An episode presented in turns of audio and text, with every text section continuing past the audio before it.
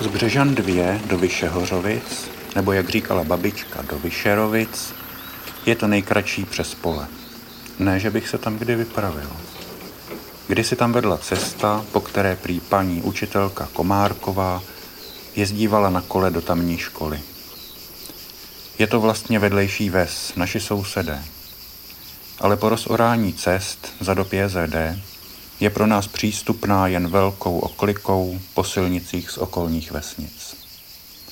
Už by se skoro dalo říct od nepaměti. Pro mě tedy ano. Byl jsem tam snad jednou.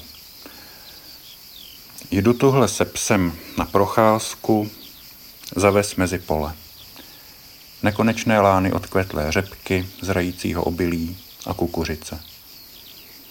Za nimi na obzoru špička věže Vyšerovického kostela svatého Martina, to jediné je vidět. Jediná stavba, která vyčohuje široko daleko, napůl utopená v polích. Pro mě v tu chvíli výmluvný obraz nedosažitelnosti. Co obraz? Spíš nedosažitelnost sama se zhmotňuje v popás sahající matérii, která vyplňuje veškerý pozemní prostor mezi mnou a v dálce zapíchnutou věží.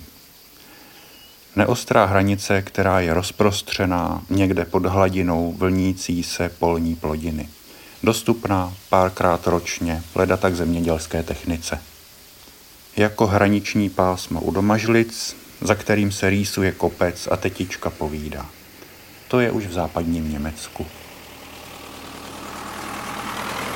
Jako zóna ve Štrugackých, kam se nechodí. Co se ke mně z té dálky doneslo, tak zřícení na tvrze stále stojí, ač dávno bez věže, ale jinak snad v podobném stavu, jako na Hébrově obrázku z jeho hradů, zámků a tvrzí z 19. století. Asi se do Vyšerovic jen tak nepodívám. Budu si je dal představovat. Tajemné, nedostupné, přespolní. Čerstvé zprávy zní, že nová vysokorychlostní trať, přesněji úsek VRT Polabí, má profrčet kolem místní části Kozovazy. Z jedné strany neprostupné lány, z druhé strany trať. Pak bude izolace dokonalá. Bylo nebylo, za sedmero polmy a sedmero krtinci leží místo, které jsme nikdy nepoznali.